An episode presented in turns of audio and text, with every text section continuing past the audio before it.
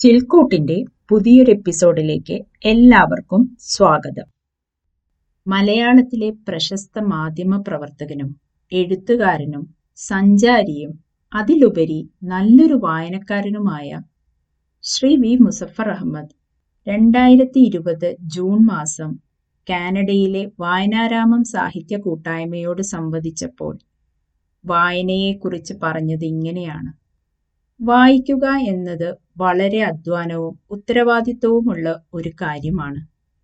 പലരും വിചാരിക്കുന്നത് പോലെ ഒരു നേരം പോക്കല്ല. നമ്മളെ ആഹ്ലാദിപ്പിക്കുന്ന നമ്മുടെ മനസ്സിലേക്ക് വെളിച്ചം വീശുന്ന എന്താണോ അതാണ് വായിക്കേണ്ടത്. ഒരു പുസ്തകം വായിക്കുന്നതിന് മുൻപുള്ളതിനേക്കാൾ വളർന്ന മനുഷ്യനായിരിക്കണം അതിനുശേഷം ഉണ്ടാകേണ്ടത്. എത്ര അർത്ഥവത്തായാണ് അദ്ദേഹം വായനയെ അടയാളപ്പെടുത്തിയത്. ഇന്നത്തെ ഈ എപ്പിസോഡിൽ ശ്രീ വി. മുസഫർ അഹമ്മദ് രണ്ടായിരത്തി ഇരുപതിൽ അദ്ദേഹത്തെ സ്വാധീനിച്ച അഞ്ച് നോൺ ഫിക്ഷൻ പുസ്തകങ്ങളെ ചിൽക്കൂട്ടിനു വേണ്ടി പരിചയപ്പെടുത്തുന്നത് നമുക്ക് കേൾക്കാം. പ്രിയ സുഹൃത്തുക്കളെ രണ്ടായിരത്തി ഇരുപതിൽ വായിച്ചിട്ടുള്ള വായിച്ചതിൽ ഇഷ്ടപ്പെട്ട സവിശേഷത തോന്നിയ സ്വാധീനിച്ച അഞ്ച് പുസ്തകങ്ങളെക്കുറിച്ച് പറയാനാണ് ഇവിടെ എന്നോട് ആവശ്യപ്പെട്ടിരിക്കുന്നത്. രണ്ടായിരത്തി ഇരുപത് നമുക്കെല്ലാവർക്കും അറിയാവുന്നതുപോലെ കോവിഡിന്റെ വലിയ സംഹാര താണ്ഡവം നടന്ന വർഷമാണ്. അത് ഇപ്പോഴും അവസാനിച്ചിട്ടില്ല. അതിനാൽ തന്നെ എല്ലാവരെയും എന്ന പോലെ ഒരുപക്ഷെ അതിൽ കൂടുതലായി വീട്ടിനകത്ത് അടക്കപ്പെട്ട ഒരാളായിരുന്നു ഞാൻ. ധാരാളമായി യാത്ര ചെയ്യുകയും നിരവധി സെമിനാറുകളിലോ മറ്റ് പ്രഭാഷണ പരിപാടികളിലോ ഒക്കെ പങ്കെടുക്കുകയും ചെയ്തുകൊണ്ടിരുന്ന ഒരാളായിരുന്നു ഞാൻ അതിനു മുമ്പ്. എന്നാൽ യാത്രകൾ മുഴുവൻ മുടങ്ങി ഇത്തരത്തിലുള്ള എല്ലാ സംഗതികളും സ്തംഭിച്ചു. സാധാരണ ഗതിയിൽ എല്ലാ വർഷവും പുസ്തകങ്ങൾ വായിക്കുന്നതിനെ അപേക്ഷിച്ച് ഏതാണ്ട് മുപ്പത് ശതമാനമോ ചിലപ്പോൾ നാൽപ്പത് ശതമാനത്തോളം പുസ്തക വായന വർദ്ധിച്ച വർഷമായിരുന്നു രണ്ടായിരത്തി ഇരുപത് എന്നെ സംബന്ധിച്ച്. കാരണം പുസ്തകങ്ങളിൽ അഭയം തേടുക അല്ലാതെ ഒരുപക്ഷെ പുസ്തകങ്ങൾ വായിക്കാൻ കൂടി കഴിയുമായിരുന്നില്ല എങ്കിൽ അതെന്നെ വലിയ തോതിലുള്ള ഡിപ്രഷനിലേക്ക് നയിക്കുമായിരുന്നു എന്ന് പോലും എനിക്ക് തോന്നിയിട്ടുണ്ട്. പുസ്തകങ്ങൾ മാത്രമായിരുന്നു ആ കാലത്ത് എന്റെ കൂട്ട് അല്പം സംഗീതവും ഉണ്ടായിരുന്നു. മറ്റ് പല കാര്യങ്ങളും ടി വി കണ്ടുകൊണ്ടോ അല്ലെങ്കിൽ അത്തരത്തിലൊന്നും തന്നെ എനിക്ക് അത് സാധ്യമാക്കാൻ അല്ലെങ്കിൽ എന്റെ ദിവസങ്ങൾ സമയം തള്ളി നീക്കാൻ കഴിയുമായിരുന്നില്ല. ഈ പുസ്തകങ്ങളിലാണ് ഒന്നിനു പിറകെ ഒന്നായി പുസ്തകങ്ങൾ ലഭിച്ചുകൊണ്ടിരുന്നു എന്നത് പലതരത്തിൽ ആ പുസ്തകങ്ങൾ ലഭിച്ചുകൊണ്ടിരുന്നു എന്നത് എന്നെ വലിയ തോതിൽ ഒരുപക്ഷെ ഈ കടുത്ത ഈ വീട്ടു തടങ്കൽ എന്ന് തന്നെ വിളിക്കാവുന്ന ഒരവസ്ഥയിൽ എന്നെ രക്ഷിച്ചു നിർത്തി എന്നാണ് ഞാൻ വിചാരിക്കുന്നത്. അതിനാൽ രണ്ടായിരത്തി ഇരുപത് ഞാൻ കടന്നു പോകുന്നത് രണ്ടായിരത്തി ഇരുപതിന് കടന്ന് രണ്ടായിരത്തി ഇരുപത്തി ഒന്നിലേക്ക് ഞാൻ എത്തിയത് പുസ്തകങ്ങളുടെ സഹായത്തോടെ പുസ്തകങ്ങളുടെ മാത്രം പിൻബലത്തോടെയാണ് എന്ന് പറയാം. ഒരു പക്ഷേ പുസ്തകം വായിക്കാൻ കിട്ടിയില്ലായിരുന്നെങ്കിൽ പുസ്തകങ്ങൾ ലഭിക്കുമായിരുന്നില്ലായിരുന്നെങ്കിൽ പുസ്തകങ്ങൾ വായിക്കാൻ കഴിയാതെ പോകുമായിരുന്നുവെങ്കിൽ എനിക്ക് ഈ ദിവസങ്ങൾ കടന്നു പോകാൻ കഴിയുമായിരുന്നില്ല. ഏതായാലും ഈ രണ്ടായിരത്തി ഇരുപതിൽ ഞാൻ വായിച്ചതിൽ എനിക്ക് ഏറ്റവും ഇഷ്ടപ്പെട്ട എന്നെ എന്നെ എനിക്ക് വലിയ തോതിൽ എന്നെ സ്വാധീനിച്ച അഞ്ച് പുസ്തകങ്ങളെക്കുറിച്ചാണ് ഞാനിവിടെ പറയുന്നത്. ഈ അഞ്ച് പുസ്തകങ്ങളും നോൺ ഫിക്ഷൻ വിഭാഗത്തിൽപ്പെട്ടതാണ്. ഞാൻ ഈ വർഷം രണ്ടായിരത്തി ഇരുപതിൽ ധാരാളമായി ഫിക്ഷനും പോയട്രിയും നാടകങ്ങളും ലിറ്റററി ക്രിട്ടിസും ഒക്കെ ധാരാളമായി ഞാൻ വായിച്ചിട്ടുണ്ട്. പക്ഷെ ഞാൻ അതിലേക്ക് പോകുന്നില്ല. ഞാൻ ഈ നോൺ ഫിക്ഷൻ എന്ന് പറയുന്ന ലിറ്ററി ക്രിറ്റിസം വേണമെങ്കിൽ നോൺ ഫിക്ഷൻ എന്ന് പറയാം. പക്ഷേ അത് അങ്ങനെ ഞാൻ കാണുന്നില്ല. അതും സാഹിത്യത്തിന്റെ ഒരു ഭാഗമായ. അതുകൊണ്ട് നോൺ ഫിക്ഷൻ എന്ന് കൃത്യമായി പറയാവുന്ന വിഭാഗത്തിൽപ്പെട്ട അഞ്ച് പുസ്തകങ്ങളെക്കുറിച്ചാണ് ഞാനിവിടെ പറയുന്നത്. അതിൽ ആദ്യ പുസ്തകം ഒരു മലയാള പുസ്തകം തന്നെയാണ്. അത് വായനാ മനുഷ്യന്റെ കലാചരിത്രം എന്ന തലക്കെട്ടുള്ള ഡോക്ടർ കവിത ബാലകൃഷ്ണൻ എഴുതിയ പുസ്തകമാണ്. ഇരുപതാം നൂറ്റാണ്ടിലെ മലയാള ആനുകാലികങ്ങളിലെ രേഖാചിത്രങ്ങളുടെ സംസ്കാര പഠനമാണ് ഈ പുസ്തകം. അറുന്നൂറ് പേജുകളുള്ള വളരെ വിശദമായ ഒരു ഗവേഷണ പുസ്തകമാണ് ഇത്. നമുക്കെല്ലാവർക്കും അറിയാം നമ്മുടെ മലയാള പ്രസിദ്ധീകരണങ്ങളിൽ ആഴ്ചപ്പതിപ്പുകളിൽ പത്രങ്ങളിൽ മറ്റ് സ്ഥലങ്ങളിൽ ഇപ്പോൾ ഓൺലൈൻ മാധ്യമങ്ങളിലെല്ലാം നമ്മൾ എല്ലാ സാഹിത്യ പ്രത്യേകിച്ച് സാഹിത്യകൃതികൾക്കൊപ്പം നമ്മൾ രേഖാചിത്രങ്ങൾ ചേർക്കാറുണ്ട്.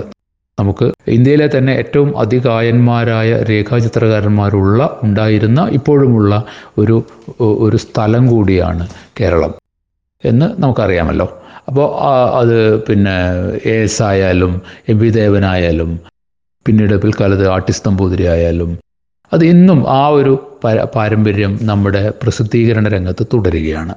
ഇതിനെക്കുറിച്ച് ഒരു പക്ഷേ നമുക്ക് എല്ലാവർക്കും അറിയാവുന്ന ഈ കാര്യം എങ്ങനെയാണ് വായനാ മനുഷ്യൻ എന്ന ഒരു സങ്കല്പത്തിൽ നിന്നുകൊണ്ട് അതായത് നമ്മൾ ഒരു ഒരു കൃതി വായിക്കുമ്പോൾ നമ്മളൊരു വായനാ മനുഷ്യനാകുകയാണ് എന്നും ആ വായനാ മനുഷ്യനെ ഈ രേഖാചിത്രങ്ങൾ എന്തെല്ലാം തലങ്ങളിലേക്ക് കൊണ്ടുപോകുന്നു? അതല്ലെങ്കിൽ എന്തൊരു സാഹചര്യത്തിലാണ് ഇത്തരത്തിലുള്ള രേഖാചിത്രങ്ങൾ കൂടി അടങ്ങിയ ഒരു സംസ്കാരത്തിലേക്ക് മലയാളിയുടെ വായന നീങ്ങിയത് എന്നതിനെക്കുറിച്ചുള്ള അതിവിശദമായ ഒരു സാംസ്കാരിക പഠനമാണ് ഇത്. എഴുതിയ കവിതാ ബാലകൃഷ്ണൻ ഒരു ചിത്രകാരി കൂടി ആയതിനാൽ ആ എഴുത്തിന് വളരെയധികം സംസ്കാര പഠനത്തിന്റെയും കലയുടെ പഠനത്തിന്റെയും സാഹിത്യ പഠനത്തിന്റെയും എല്ലാം ഞാൻ നേരത്തെ പറഞ്ഞ രീതിയിൽ പറയുകയാണെങ്കിൽ ഒരു വളരെ ശക്തമായ രീതിയിൽ പലവിധ നമ്മുടെ സംസ്കാരത്തിലേക്ക് തന്നെ നമ്മളിൽ പലർക്കും അത്രമേൽ അറിയാത്ത ചില സാംസ്കാരിക സന്ദർഭങ്ങളിലേക്ക് തന്നെ വലിയ തുറവി തരുന്ന ഒരു പുസ്തകമാണ് ഇത്. രണ്ടായിരത്തി ഇരുപതിൽ ഞാൻ മലയാളത്തിൽ വായിച്ച നോൺ ഫിക്ഷൻ വിഭാഗത്തിൽ പെടുത്താവുന്ന വായിച്ചിട്ടുള്ളതിൽ എന്നെ ഏറ്റവും കൂടുതൽ ആകർഷിച്ച പുസ്തകമാണ് ഇത്. അടുത്തതായി പറയാനുള്ള പുസ്തകം കൊറോണയുമായി ബന്ധപ്പെട്ട് കോവിഡ് നയന്റീനുമായി ബന്ധപ്പെട്ട് ഒരുപക്ഷെ ലോകത്തിൽ വന്ന ആദ്യ പുസ്തകങ്ങളിൽ ഒന്ന് എന്ന് പറയാവുന്ന ഫാങ് ഫാങ് എന്ന ചൈനീസ് എഴുത്തുകാരി എഴുതിയ വുഹാൻ ഡയറി എന്ന് പറയുന്ന പുസ്തകമാണ്. അതിന്റെ ഇംഗ്ലീഷ് പുസ്തകം ഇംഗ്ലീഷ് ആണ് ഞാൻ വായിച്ചത്. അതിന്റെ മലയാള വിവർത്തനം ഇപ്പോൾ മലയാളത്തിൽ വന്നിട്ടുണ്ട്. മലയാള വിവർത്തനം ഇപ്പോൾ ലഭ്യമാണ്. ഈ ഹുവാൻ ഡയറി എന്ന് പറയുന്നത് ചൈനയിൽ കോവിഡ് നയന്റീന്റെ ആ മഹാമാരി ആദ്യമായി പൊട്ടിപ്പരക്കാൻ തുടങ്ങിയ സമയം മുതൽ ക്വാറന്റൈൻ വന്ന സമയത്ത് ക്വാറന്റൈനിൽ ഇരുന്ന ആദ്യത്തെ മൂന്ന് മാസത്തെ അനുഭവങ്ങളാണ് ഫാങ് ഫാങ് ഈ പുസ്തകത്തിൽ എഴുതിയിട്ടുള്ളത്. എങ്ങനെയൊക്കെയാണ് ചൈനയിൽ ഈ രോഗമുണ്ടായപ്പോൾ മനുഷ്യർ എന്തെല്ലാം പ്രശ്നങ്ങളിൽപ്പെട്ടു എങ്ങനെയാണ് ചൈനീസ് അധികാരികൾ ചൈന ചൈനയിലെ വൈദ്യശാസ്ത്ര രംഗമൊക്കെ ആദ്യം ഈ രോഗത്തെ മറച്ചു വെക്കാൻ ശ്രമിച്ചത്? അങ്ങനെ ഒരു രോഗമില്ല അങ്ങനെയൊന്നും ഒരു രോഗം ഇവിടെ സംഭവിച്ചിട്ടില്ല ഉണ്ടായിട്ടില്ല എന്ന് പറയുകയും പിന്നീട് നിരവധി ആളുകൾ ആ രോഗം ബാധിച്ച് മരിക്കുകയും ചെയ്ത ആ ഒരു സ്റ്റേറ്റ് ടെറർ എന്ന് പറയാവുന്ന ഒരു ആരോഗ്യ ഗുരുതരാവസ്ഥയിൽ ഒരു ആരോഗ്യ അടിയന്തരാവസ്ഥയിൽ ചൈനയെ ഒരു ഭരണകൂടം എങ്ങനെ പെരുമാറി എന്നതിനെക്കുറിച്ച് ഇതിനെയെല്ലാം മനുഷ്യർ അവരുടെ പരസ്പരമുള്ള സഹകരണത്തിലൂടെ എങ്ങനെ അതിജീവിച്ചു മരിച്ചവരെ അടക്കം ചെയ്തത് സത്യം പറഞ്ഞതിന്റെ പേരിൽ ശിക്ഷിക്കപ്പെടുകയും പിന്നീട് രോഗിയായി മരിക്കുകയും ചെയ്ത ആരോഗ്യ പ്രവർത്തകർ വലിയ ഡോക്ടർമാർ ഉൾപ്പെടെയുള്ളവർ മരണപ്പെട്ട കലാകാരന്മാർ ഇവരെക്കുറിച്ചൊക്കെ വിശദമായി പറയുന്ന ഡയറി കുറിപ്പുകളാണ് ഈ ഫാങ് ഫാങ്ങിന്റെ ഈ പുസ്തകം. ഇത് ചൈനയിൽ വലിയ തോതിൽ വിമർശിക്കപ്പെട്ടിട്ടുള്ള പുസ്തകമാണ്. ഇതിൽ പറയുന്ന പല കാര്യങ്ങളും അവാസ്തവികമാണ് എന്നും അസത്യമാണ് എന്നും ഇതിനകത്ത് ഉപയോഗിച്ചിട്ടുള്ള ഫോട്ടോഗ്രാഫുകൾ ചിലതെല്ലാം ഇല്ലാത്തതാണെന്നും കൃത്രിമമായി ഫോട്ടോഷോപ്പ് ചെയ്ത് ഉണ്ടാക്കിയതാണെന്നും തുടങ്ങിയ പല വിമർശനങ്ങളും ഫാങ് ഫാങ് ഈ സമയത്ത് നേരിട്ടു. കാരണം ഫാങ് ഫാങ് രോഗമുണ്ടായ ആ നഗരത്തിൽ വുഹാൻ എന്ന് പറയുന്ന ആ നഗരത്തിൽ തന്നെയാണ് ഈ കാലം അത്രയും ജീവിച്ചിരുന്നത്. അതുകൊണ്ട് അവർ അവർ പറഞ്ഞ കാര്യങ്ങളിൽ അവർ ഉറച്ചു നിന്നു. അത് ലോകത്തിന് പിന്നീട് ഈ രോഗം പടർന്ന ലോകത്തിലെ പല രാജ്യങ്ങളിലെയും എങ്ങനെയാണ് ഇങ്ങനെ ഒരു രോഗമുണ്ടാകുമ്പോൾ സമൂഹം പെരുമാറുക എങ്ങനെയാണ് യഥാർത്ഥത്തിൽ പെരുമാറേണ്ടത് എങ്ങനെയാണ് ഭരണകൂടങ്ങൾ പെരുമാറുന്നത് നമ്മൾ വളരെ സമ്പന്നമാണ് എന്ന് വിചാരിച്ച ഭരണകൂടങ്ങൾ പോലും ഈ രോഗത്തോട് എങ്ങനെയാണ് പെരുമാറിയത് എന്ന് നമ്മൾ കണ്ടു കഴിഞ്ഞു. ട്രംപിന്റെ പരാജയത്തിന്റെ യഥാർത്ഥ കാരണം പോലും ഇതാണ് എന്ന് ഇന്ന് നാം വിശകലനങ്ങളിലൂടെ മനസ്സിലാക്കുന്നു. അപ്പം ആ ഒരു ലോകാവസ്ഥ ഈ രോഗമുണ്ടാക്കിയ ഒരു ലോകാവസ്ഥയെക്കുറിച്ച് നമ്മൾ ഇന്ന് വായിക്കുമ്പോൾ നമ്മളെ ഞെട്ടിപ്പിക്കുന്ന നിരവധി കാര്യങ്ങൾ. അതേസമയം അങ്ങേയറ്റം പ്രതീക്ഷ നിർഭരമായി എങ്ങനെ ഈ രോഗത്തെയും കടന്ന് ലോകം മുന്നോട്ട് പോകും എന്നതിന് കൃത്യമായ ഒരു സത്യവാങ്മൂലം പോലെ ആയിത്തീരുന്ന ഒരു പുസ്തകമാണിത്. ഈ പുസ്തകം അവസാനിക്കുന്നത് ഫാങ് ഫാങ് ചെറിയ കുട്ടിയുടെ പൊട്ടിച്ചിരി കേട്ട് തന്റെ ജനവാതിൽ തുറന്നു നോക്ക് നോക്കുന്നതാണ്. ജനവാതിൽ തുറന്നു നോക്കുമ്പോൾ ഒരു ഒരു കുട്ടി പൊട്ടിച്ചിരിക്കുന്നത് അവർ കാണുകയാണ്. അങ്ങനെ ആ പൊട്ടിച്ചിരിയിലാണ് അവർ ലോകത്തെ വീണ്ടും ലോകത്തിന്റെ ശുഭപ്രതീക്ഷയെ വലിയ പ്രതീക്ഷകളെ മുഴുവൻ അവർ വീണ്ടും കാണുന്നത്. അതിമനോഹരമായ ഒരു അനുഭവ പുസ്തകമാണ് ഇത്. ഇത് ഈ കൊറോണയെ കോവിഡ് നയന്റീൻ എന്ന് പറയുന്ന ഈ രോഗത്തെ മറികടന്ന് അതിജീവിച്ച മനുഷ്യരുടെ കൂടി ഒരു കഥയാണ്. പ്രത്യേകിച്ച് ചൈന പോലെ ഒരു സ്ഥലത്ത് എങ്ങനെയാണ് ഈ രോഗത്തിന്റെ ആദ്യ ആദ്യത്തെ പൊട്ടിത്തെറി ഉണ്ടായപ്പോൾ അതിൽ ആളുകൾ പെട്ടുപോയതിന്? അതിന്റെ അത് വളരെ നിരവധിയായ സംഭവങ്ങൾ അതിൽ അത് അതിനെക്കുറിച്ചുണ്ട്. ഞാൻ അതിനെക്കുറിച്ച് വളരെ വിശദമായ ഒരു ലേഖനം ഈ പുസ്തകം ഇറങ്ങിയ ആ സമയത്ത് തന്നെ എഴുതുകയുണ്ടായിരുന്നു. എന്നെ ആ സമയത്ത് വലിയ തോതിൽ ആകർഷിക്കുകയും അതേസമയം വിഷമിപ്പിക്കുകയും ചില കാര്യങ്ങളെല്ലാം വായിക്കുമ്പോൾ വളരെയധികം ഭയപ്പെടുകയും. കാരണം നമ്മൾ അന്ന് ഇന്ത്യയിൽ ലോക്ക്ഡൗൺ നമ്മളെല്ലാവരും ലോക്ക്ഡൗണിൽ ഇരിക്കുന്ന സമയത്താണ് ഈ പുസ്തകം വരുന്നത്. ആ പുസ്തകത്തിൽ പറയുന്ന പല കാര്യങ്ങളും പിന്നീട് ഇന്ത്യൻ സാഹചര്യത്തിൽ കേരളത്തിൽ പോലും ഉണ്ടായതായിട്ട് നമുക്ക് കാണാൻ വേണ്ടി സാധിക്കും. അപ്പോൾ അത് ആ തരത്തിൽ ഉള്ള ഒരു പുസ്തകം അത് വളരെ പ്രധാനപ്പെട്ട രണ്ടായിരത്തി ഇരുപതിൽ ഞാൻ വായിച്ച ഏറ്റവും പ്രധാനപ്പെട്ട പുസ്തകങ്ങളിൽ ഒന്നായി ഞാൻ കാണുന്നത് ഈ ഫാങ് ഫാങ് എഴുതിയ ഹുവാൻ ഡയറീസ് എന്ന് പറയുന്ന ഈ പുസ്തകമാണ്. മൂന്നാമതായി പറയാൻ ആഗ്രഹിക്കുന്ന പുസ്തകവും കോവിഡ് നയന്റീനുമായി ബന്ധപ്പെട്ട ഒരു പുസ്തകമാണ്. ആ പുസ്തകത്തിന്റെ പേര് and we came outside and saw the stars again എന്ന് പറയുന്ന പുസ്തകമാണ്. ഇയാൻ സ്റ്റീവൻസ് എന്ന് പറയുന്ന ഒരു എഡിറ്ററാണ് ഈ പുസ്തകം സംവിധാനം ചെയ്തിട്ടുള്ളത്. ഈ പുസ്തകത്തിൽ ലോകത്തിലെ വിവിധ ഭാഗങ്ങളിലുള്ള അൻപത്തിയൊന്ന് എഴുത്തുകാർ തങ്ങളുടെ കോവിഡ് കാല അനുഭവങ്ങൾ പങ്കിടുകയാണ്. ഈ കോവിഡ് കാല അനുഭവങ്ങൾ ഇവർ പങ്കിടുമ്പോൾ അത് ലോകം നേരിട്ട സ്തംഭനാവസ്ഥ ഓരോ എഴുത്തുകാരനും അനുഭവിച്ച എഴുത്തുകാരിയും അനുഭവിച്ച ഏകാന്തത. അവർ മാത്രമല്ല അവർക്ക് ചുറ്റുമുള്ള ജനത അനുഭവിച്ച ഏകാന്തത. തങ്ങൾ ഓരോരുത്തരും ഏകാന്തത ഏകാന്തത മാത്രമുള്ള ദ്വീപുകളായി മാറുന്നതായി അവർ പറയുന്നു. ഇങ്ങനെയുള്ള അനുഭവങ്ങളുടെ അതിശക്തമായ ഒരു പുസ്തകമാണിത്. ഡാൻഡയുടെ ഡിവൈൻ കോമഡിയിൽ പറയുന്ന നരകത്തിൽ നിന്ന് സ്വർഗത്തിലേക്കുള്ള വഴിയിലുള്ള പടികളിലൂടെ നടക്കുമ്പോൾ മുകളിലേക്ക് നോക്കിയ ആളുകൾ ആകാശം ആകാശം കാണുകയും ആകാശത്ത് നക്ഷത്രങ്ങൾ കാണുകയും ചെയ്തതായിട്ട് ഡാൻഡെ പറയുന്നുണ്ട്. സ്വർഗ നരകങ്ങൾക്കിടയിലെ ഇൻഫെർണോ എന്ന് അദ്ദേഹം വിളിക്കുന്ന സ്ഥലത്ത് സംഭവിക്കുന്ന ഒരു കാര്യം. അതാണ് ഈ പുസ്തകത്തിന്റെ തലക്കെട്ട്. ഞങ്ങൾ പുറത്തേക്ക് വന്നു പടികൾ കയറി ആകാശത്തേക്ക് നോക്കി അപ്പോൾ ഞങ്ങൾ നക്ഷത്രങ്ങളെ കണ്ടു. എന്ന് പറയുന്നതാണ്. ഇതിൽ നോബൽ സമ്മാന ജേതാവായ യോസയുടെ ലേഖനം ഉൾപ്പെടെയുള്ള അൻപത്തിയൊന്ന് ലേഖനങ്ങളാണ് നമ്മൾ വായിക്കുന്നത്. ജുംബലാഹരി അങ്ങനെ നമുക്കറിയുന്ന വളരെ പ്രശസ്തരായ എഴുത്തുകാർ ഒരുപക്ഷെ നമുക്ക് അത്ര അറിയാത്ത എഴുത്തുകാരും അവരുടെ അനുഭവങ്ങൾ ഇതിൽ പങ്കുവെക്കുന്നുണ്ട്. യോസയുടെ ലേഖനം അദ്ദേഹം പറയുന്നത് താനും തന്റെ ചുറ്റുപാടുമുള്ള ജനതയും ഏതാണ്ട് മധ്യകാല യുഗത്തിലേക്ക് മടങ്ങിപ്പോയ പോലെയാണ് തനിക്കിപ്പോൾ തോന്നുന്നത് എന്ന് കോവിഡിന്റെ ആദ്യത്തെ മൂന്ന് നാല് മാസത്തെ അനുഭവങ്ങളിൽ ഊന്നി നിന്നുകൊണ്ട് അദ്ദേഹം പറയുന്നു. പക്ഷേ എനിക്ക് ഒരു വായനക്കാരൻ എന്ന നിലയ്ക്ക് യോസെ അതിൽ പങ്കുവച്ചിട്ടുള്ള ഒരു അഭിപ്രായം വളരെ രസകരമായി ഒരുപക്ഷെ തമാശയോടുകൂടി മാത്രമേ നോക്കിക്കാണാൻ കഴിയൂ. യോസെ പറയുന്ന ഒരു കാര്യം കോവിഡ് നയന്റീൻ വന്നപ്പോൾ ലോകത്തെങ്ങും ആളുകൾ ഏറ്റവും കൂടുതൽ വായിച്ചത് കമുവിന്റെ ദ പ്ലേക്ക് എന്ന് പറയുന്ന നോവലാണ്. ഈ പ്ലേഗ് എന്ന് പറയുന്ന നോവൽ ഒരു മീഡിയോക്കർ നോവലാണ് എന്നും അതൊരു നല്ല നോവലേ അല്ല എന്നും എന്തിനാണ് ആളുകൾ ആ നോവൽ വായിക്കുന്നത് എന്ന് തനിക്ക് മനസ്സിലാകുന്നില്ല എന്നും അദ്ദേഹം ഈ പുസ്തകത്തിൽ പറയുന്നു. നമ്മൾ മനസ്സിലാക്കേണ്ട ഒരു കാര്യം ലോകത്ത് ഇംഗ്ലീഷിലും അതുപോലെ ഫ്രഞ്ചിലും ഈ ഈ നോവൽ ഏതൊക്കെ ഭാഷകളിൽ വന്നിട്ടുണ്ട്? ആ ഭാഷകളിലെല്ലാം ഈ കോവിഡ് പത്തൊമ്പത് വന്ന സമയത്ത് ഏറ്റവും കൂടുതൽ വായിക്കപ്പെട്ട ഒരു പുസ്തകമായിട്ട് ഈ ദ പ്ലേഗിനെ കുറിച്ച് പറയുന്നുണ്ട്. മലയാളത്തിലും അതങ്ങനെ തന്നെയാണ് സംഭവിച്ചതെന്ന് പറയുന്നു. മലയാള പരിഭാഷ നിരവധി പേർ വായിച്ചതായിട്ട് പറയുന്നുണ്ട്.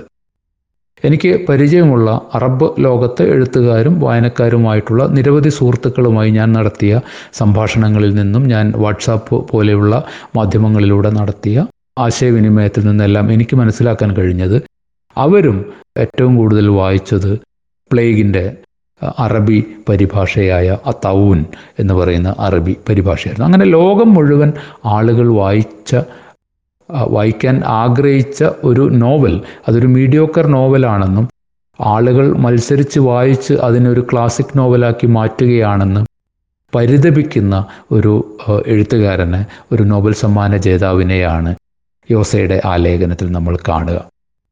സത്യത്തിൽ അത് വലിയ ഒരു തമാശയായി പോലും നമുക്ക് തോന്നാം. കാരണം ഒരു ഒരു നോവൽ എന്തുകൊണ്ട് ആളുകൾ ആ സമയത്ത് വായിച്ചു എന്നല്ല യോസയെ നോക്കുന്നത്? യോസ ആ നോവൽ ഒരു മോശം നോവലാണ് എന്തിനാണ് നിങ്ങളിത് വായിക്കുന്നത് എന്ന് ചോദിക്കുന്ന ഒരു എഴുത്തുകാരനെ എഴുത്തുകാർ പൊതുവിൽ കാണിക്കാറുള്ള ഒരു സ്വഭാവത്തെ പോലും അദ്ദേഹം പ്രദർശിപ്പിച്ചതായി നമുക്ക് തോന്നാം.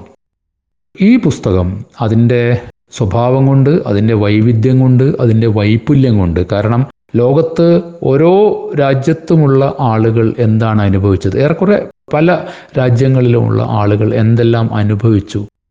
എന്തെല്ലാം തരം പ്രശ്നങ്ങളിലൂടെ കടന്നുപോയി?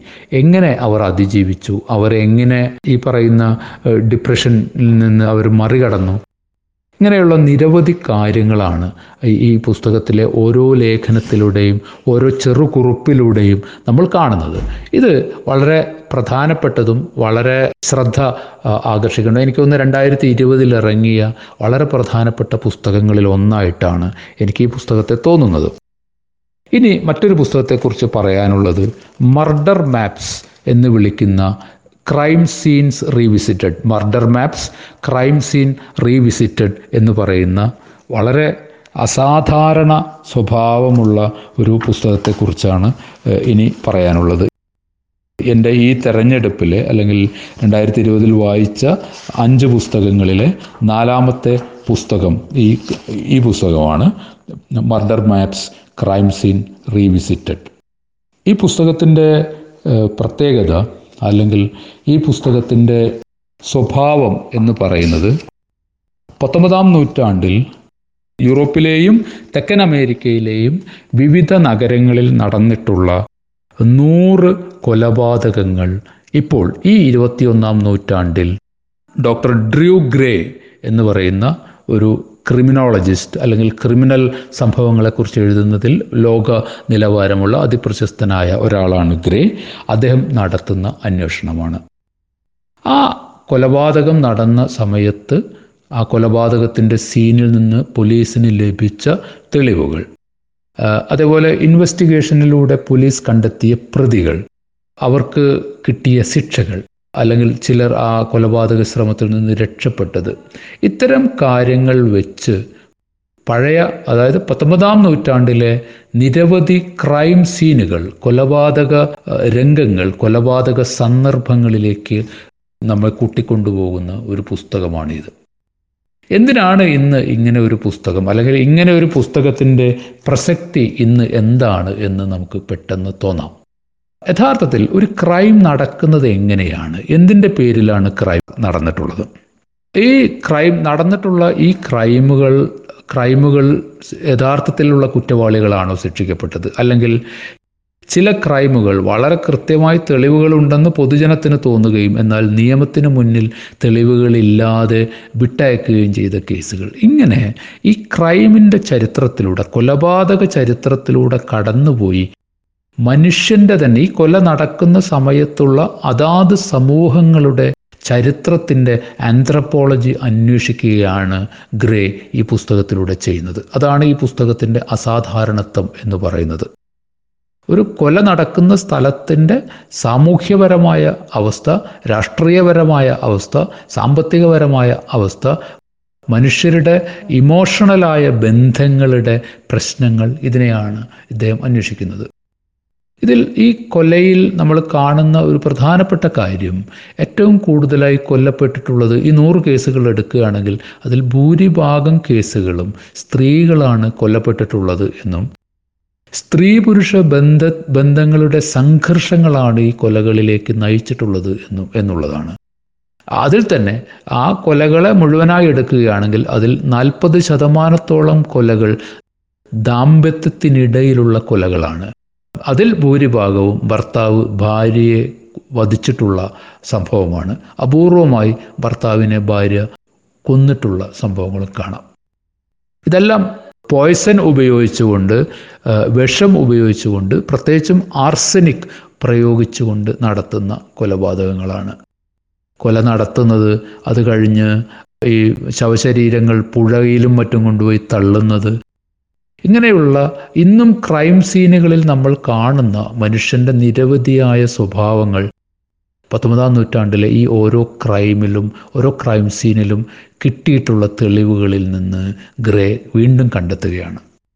ആ കൊലപാതകം നടന്ന സാമൂഹ്യ സാഹചര്യങ്ങളിലും സാമ്പത്തിക സാഹചര്യങ്ങളിലും വൈയക്തിക സംഘാതങ്ങളിലേക്കും വീണ്ടും ഒരിക്കൽ കൂടി യാത്ര നടത്തിയാൽ ഇന്ന് ജീവിക്കുന്ന ഇരുപത്തൊന്നാം നൂറ്റാണ്ടിൽ ജീവിക്കുന്ന മനുഷ്യന് അവരുടെ ജീവിതം കൂടുതൽ ഭംഗിയുള്ളതാക്കാനുള്ള എന്തെങ്കിലും ലഭിക്കുമോ എന്ന് നമ്മെക്കൊണ്ട് ചിന്തിപ്പിക്കുന്ന അപൂർവത്തിൽ അപൂർവ സ്വഭാവത്തിൽപ്പെട്ട ഒരു പുസ്തകമാണ് murder maps crime scenes revisited എന്ന പുസ്തകം. ഈ പുസ്തകം തീർച്ചയായിട്ടും ഞാൻ ഈ പറഞ്ഞ പുസ്തകങ്ങൾ എല്ലാവരും വായിക്കണമെന്ന് എനിക്ക് ആഗ്രഹമുണ്ട്. ഈ പുസ്തകം വളരെ സവിശേഷമായ ഇന്നും നമുക്ക് ചുറ്റും നടക്കുന്ന നിരവധി ക്രൈമുകളിലേക്ക് ക്രൈമല്ല മർഡറിലേക്ക് മനുഷ്യൻ മനുഷ്യനെ കൊല്ലുന്ന ആ സംഭവത്തിലേക്ക് ആ ഒരു വളരെ പ്രാചീനമായി മനുഷ്യനിൽ ഉണ്ടായി ഉണ്ടായിട്ടുള്ള ആ ക്രൈം ഇന്നും എങ്ങനെ എന്തെല്ലാം കാരണങ്ങളാൽ തുടരുന്നു എന്നതിലേക്ക് നമ്മുടെ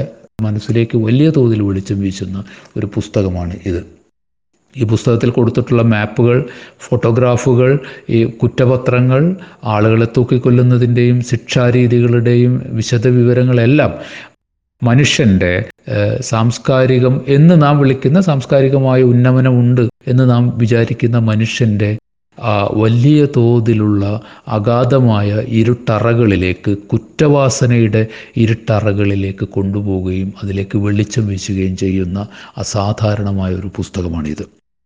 അഞ്ചാമതായി ഞാൻ എനിക്ക് പറയാനുള്ള പുസ്തകം stealing from Saracens how Islamic architecture shaped Europe Diana Darke എന്ന് പറയുന്ന ബ്രിട്ടീഷുകാരിയായ എഴുത്തുകാരിയുടെ പുസ്തകമാണിത്.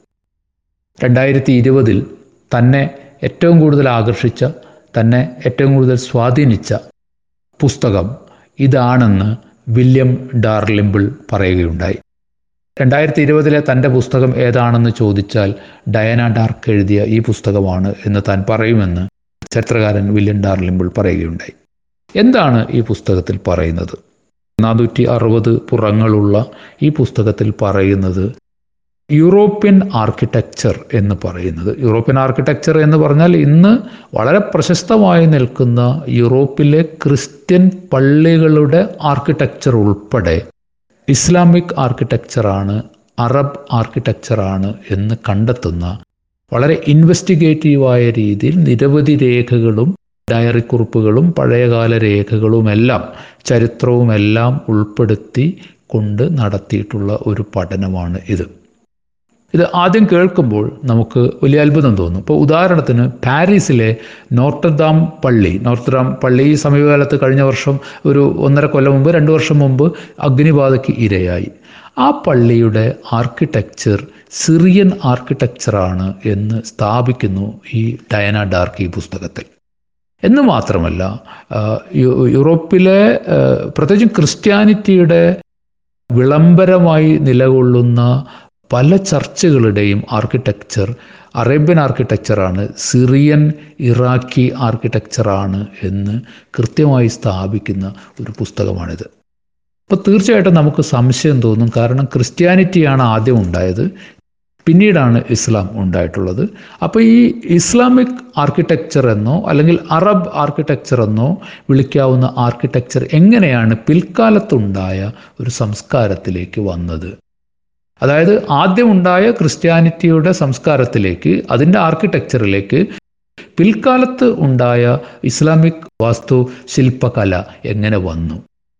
അതാണ് ആ ഒരു രണ്ട് മതങ്ങൾ തമ്മിലുള്ള കാലയളവിനിടയിലുള്ള ഒരു ആർക്കിടെക്ചറൽ ഡെവലപ്മെന്റ് എന്ന് പറയുന്നതിനെ എങ്ങനെയാണ് ക്രിസ്ത്യൻ ചർച്ചുകൾ പ്രത്യേകിച്ച് ഗോത്തിക് ചർച്ചുകൾ ഗോത്തിക് രൂപത്തിലുള്ള ചർച്ചുകളുടെ ഈ ഗോത്തിക്നെസ് എന്ന് പറയുന്നത് പൂർണമായും സിറിയൻ ഇറാഖി വാസ്തു ശില്പശൈലിയിൽ നിന്നുള്ളതാണെന്ന് ഓരോ പള്ളികളുടെയും ഓരോ ചാപ്പലിന്റെയും ഓരോ നിർമ്മിതിയുടെ വിശദാംശങ്ങൾ എടുത്തുകൊണ്ടാണ് ഈ ഡയന ഡാർക്ക് ഈ പുസ്തകത്തിൽ വിശദീകരിക്കുന്നത്. ഇത് വളരെ വളരെ ആഴങ്ങളുള്ള നമ്മൾക്ക് സിവിലൈസേഷൻസിനെ കുറിച്ച് ഒക്കെ സിവിലൈസേഷൻ ആ സിവിലൈസേഷനിലുണ്ടാകുന്ന ആർക്കിടെക്ചർ ഉൾപ്പെടെയുള്ള കലാരൂപങ്ങളെക്കുറിച്ച് ഒക്കെ തീർത്തും വ്യത്യാസമുള്ള ഒരു കാഴ്ച നൽകുന്ന പുസ്തകമാണ് ഈ ഡയന ഡാർക്കിന്റെ ഈ പുസ്തകം. തീർച്ചയായിട്ടും വായിച്ചിരിക്കേണ്ട ഒരു പുസ്തകമാണ് ഇത്. മുൻവിധികളൊന്നുമില്ലാതെ വായിച്ചിരിക്കേണ്ട ഒരു പുസ്തകമാണ്.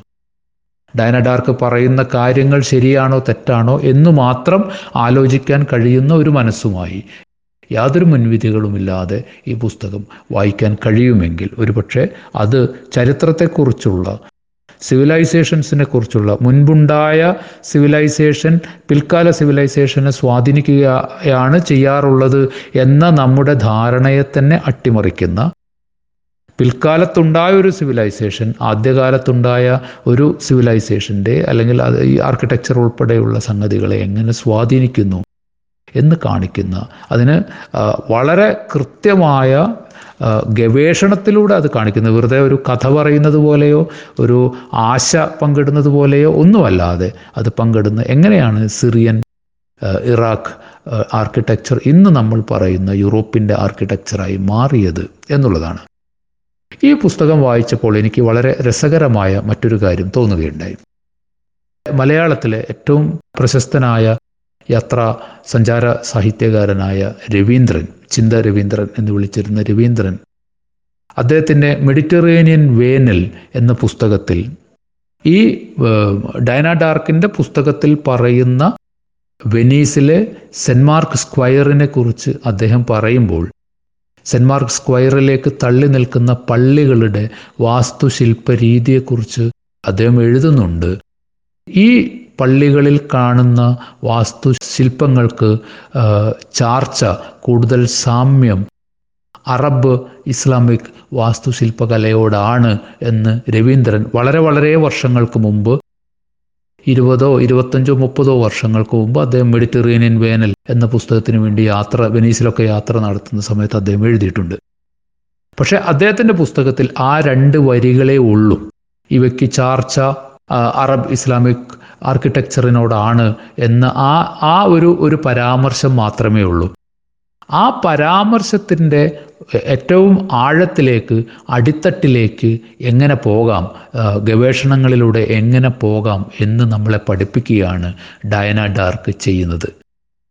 നമ്മൾ മലയാളികൾ ചില കാര്യങ്ങൾ എഴുതുമ്പോൾ പാസീവ് കമന്റായി പറഞ്ഞു പോകുന്ന കാര്യങ്ങൾ ഒരുപക്ഷെ ഏറ്റവും കൂടുതൽ പഠിക്കുകയും ഏറ്റവും വിശദമായി എഴുതപ്പെടുകയും ചെയ്യേണ്ട ഒരു കാര്യത്തെ പാസീവ് കമന്റ് ആക്കിയാൽ നമുക്ക് നമ്മുടെ ഭാഷയ്ക്ക് എന്ത് നഷ്ടമുണ്ടാകും എന്നതിനെക്കുറിച്ച് കൂടി ആലോചിക്കുവാൻ ഡയന ഡാർക്കിന്റെ ഈ പുസ്തകവും രവീന്ദ്രന്റെ മെഡിറ്ററേനിയൻ വേനലിലെ പരാമർശവും എന്നെ ഒന്നുകൂടി നമ്മളുടെ ചില കാര്യങ്ങൾ മലയാളികൾ കൈകാര്യം ചെയ്യുമ്പോൾ നമ്മുടെ കയ്യിൽ നിന്ന് നഷ്ടപ്പെട്ടു പോകുന്നതിന്റെ ഒരു ചിത്രം കൂടിയായി ഈ പുസ്തകത്തിന്റെ വായന എന്നെ ഓർമ്മപ്പെടുത്തുകയുണ്ടായി. ഈ അഞ്ച് പുസ്തകങ്ങളാണ് എനിക്ക് നോൺ ഫിക്ഷൻ വിഭാഗത്തിൽപ്പെട്ട രണ്ടായിരത്തി ഇരുപതിലെ എന്റെ വായനയുടെ ഭാഗമായ പുസ്തകങ്ങൾ എന്ന നിലയിൽ നിങ്ങളുടെ മുമ്പിൽ അവതരിപ്പിക്കാനുള്ളത്. ഒരു കാര്യം പറയാനുള്ളത്. ഏതൊരു തിരഞ്ഞെടുപ്പിലും നമ്മൾ മറ്റ് നിരവധി സംഘ ഒരു തിരഞ്ഞെടുപ്പ് അഞ്ച് പുസ്തകങ്ങൾ എന്ന് പറയുമ്പോൾ മറ്റെല്ലാ പുസ്തകങ്ങളെയും മാറ്റി നിർത്തിക്കൊണ്ടാണ് നമ്മൾ ഈ അഞ്ച് പുസ്തകങ്ങളുടെ തിരഞ്ഞെടുപ്പ് നടത്തുന്നത്. അതിനർത്ഥം ഈ മറ്റ് പുസ്തകങ്ങളെല്ലാം ഗുണനിലവാരമില്ലാത്തതോ നമ്മളെ സ്വാധീനിക്കാത്തതോ ഒന്നും ആണ് എന്നല്ല. ഒരു തിരഞ്ഞെടുപ്പിന്റെ ഭാഗമായി മാത്രം ഞാൻ അഞ്ച് കാരണം ഞാൻ അത്രയധികം പുസ്തകങ്ങൾ വായിച്ച ഒരു വർഷമാണ് എന്നെ സംബന്ധിച്ച് കടന്നുപോയത്. മാർച്ച് മാസം മുതൽ ഞാൻ ഇപ്പോഴും പുസ്തകങ്ങൾ വായിക്കുക മാത്രമാണ് ചെയ്യുന്നത്. എനിക്ക് മറ്റൊന്നും ചെയ്യാനില്ല. വളരെ ചെറിയ വളരെ വീടിനടുത്ത ചില സ്ഥലങ്ങളിലേക്കുള്ള യാത്രകളല്ലാതെ ഒന്നും തന്നെ ഉണ്ടായിട്ടില്ല. തീർച്ചയായിട്ടും കുറച്ച് സെമിനാറുകളോ അല്ലെങ്കിൽ ടോക്കുകളോ ഓൺലൈൻ പ്ലാറ്റ്ഫോമിൽ ഉണ്ടായിട്ടുണ്ട്. ബാക്കി സമയം മുഴുവൻ എന്ന് പറയുന്നത് പോലെ പുസ്തകം വായിച്ചുകൊണ്ട് ധാരാളമായി പുസ്തകങ്ങൾ വായിച്ച ഒരു വർഷത്തിൽ നിന്ന് അഞ്ച് പുസ്തകം. ആ ഒരു വർഷം ആ പുസ്തകങ്ങൾക്കിടയിൽ നിന്ന് അഞ്ച് പുസ്തകങ്ങൾ തിരഞ്ഞെടുക്കുമ്പോൾ ആ തിരഞ്ഞെടുപ്പിന് ചില മാനദണ്ഡങ്ങൾ പാലിച്ചുകൊണ്ട് ഞാൻ ഈ നോൺ ഫിക്ഷൻ വിഭാഗത്തിൽപ്പെട്ട ഈ അഞ്ച് പുസ്തകങ്ങൾ നിങ്ങളുടെ മുന്നിൽ അവതരിപ്പിക്കുകയാണ്. നിങ്ങൾക്ക് നന്ദി. മലയാളികൾ ഹൃദയത്തോട് ചേർത്ത മരുഭൂമിയുടെ ആത്മകഥാകാരന് ചിൽക്കൂട്ടിന്റെ നന്ദിയും സ്നേഹവും അറിയിക്കുന്നു. ശ്രീ മുസഫർ അഹമ്മദ് നമ്മളോട് പങ്കുവച്ച പുസ്തകങ്ങളുടെ പേരുകൾ ഞാൻ ഡിസ്ക്രിപ്ഷനിൽ കൊടുത്തിട്ടുണ്ട്. ഈ എപ്പിസോഡ് ഇവിടെ പൂർണമാവുകയാണ്. സ്നേഹത്തോടെ മുബി.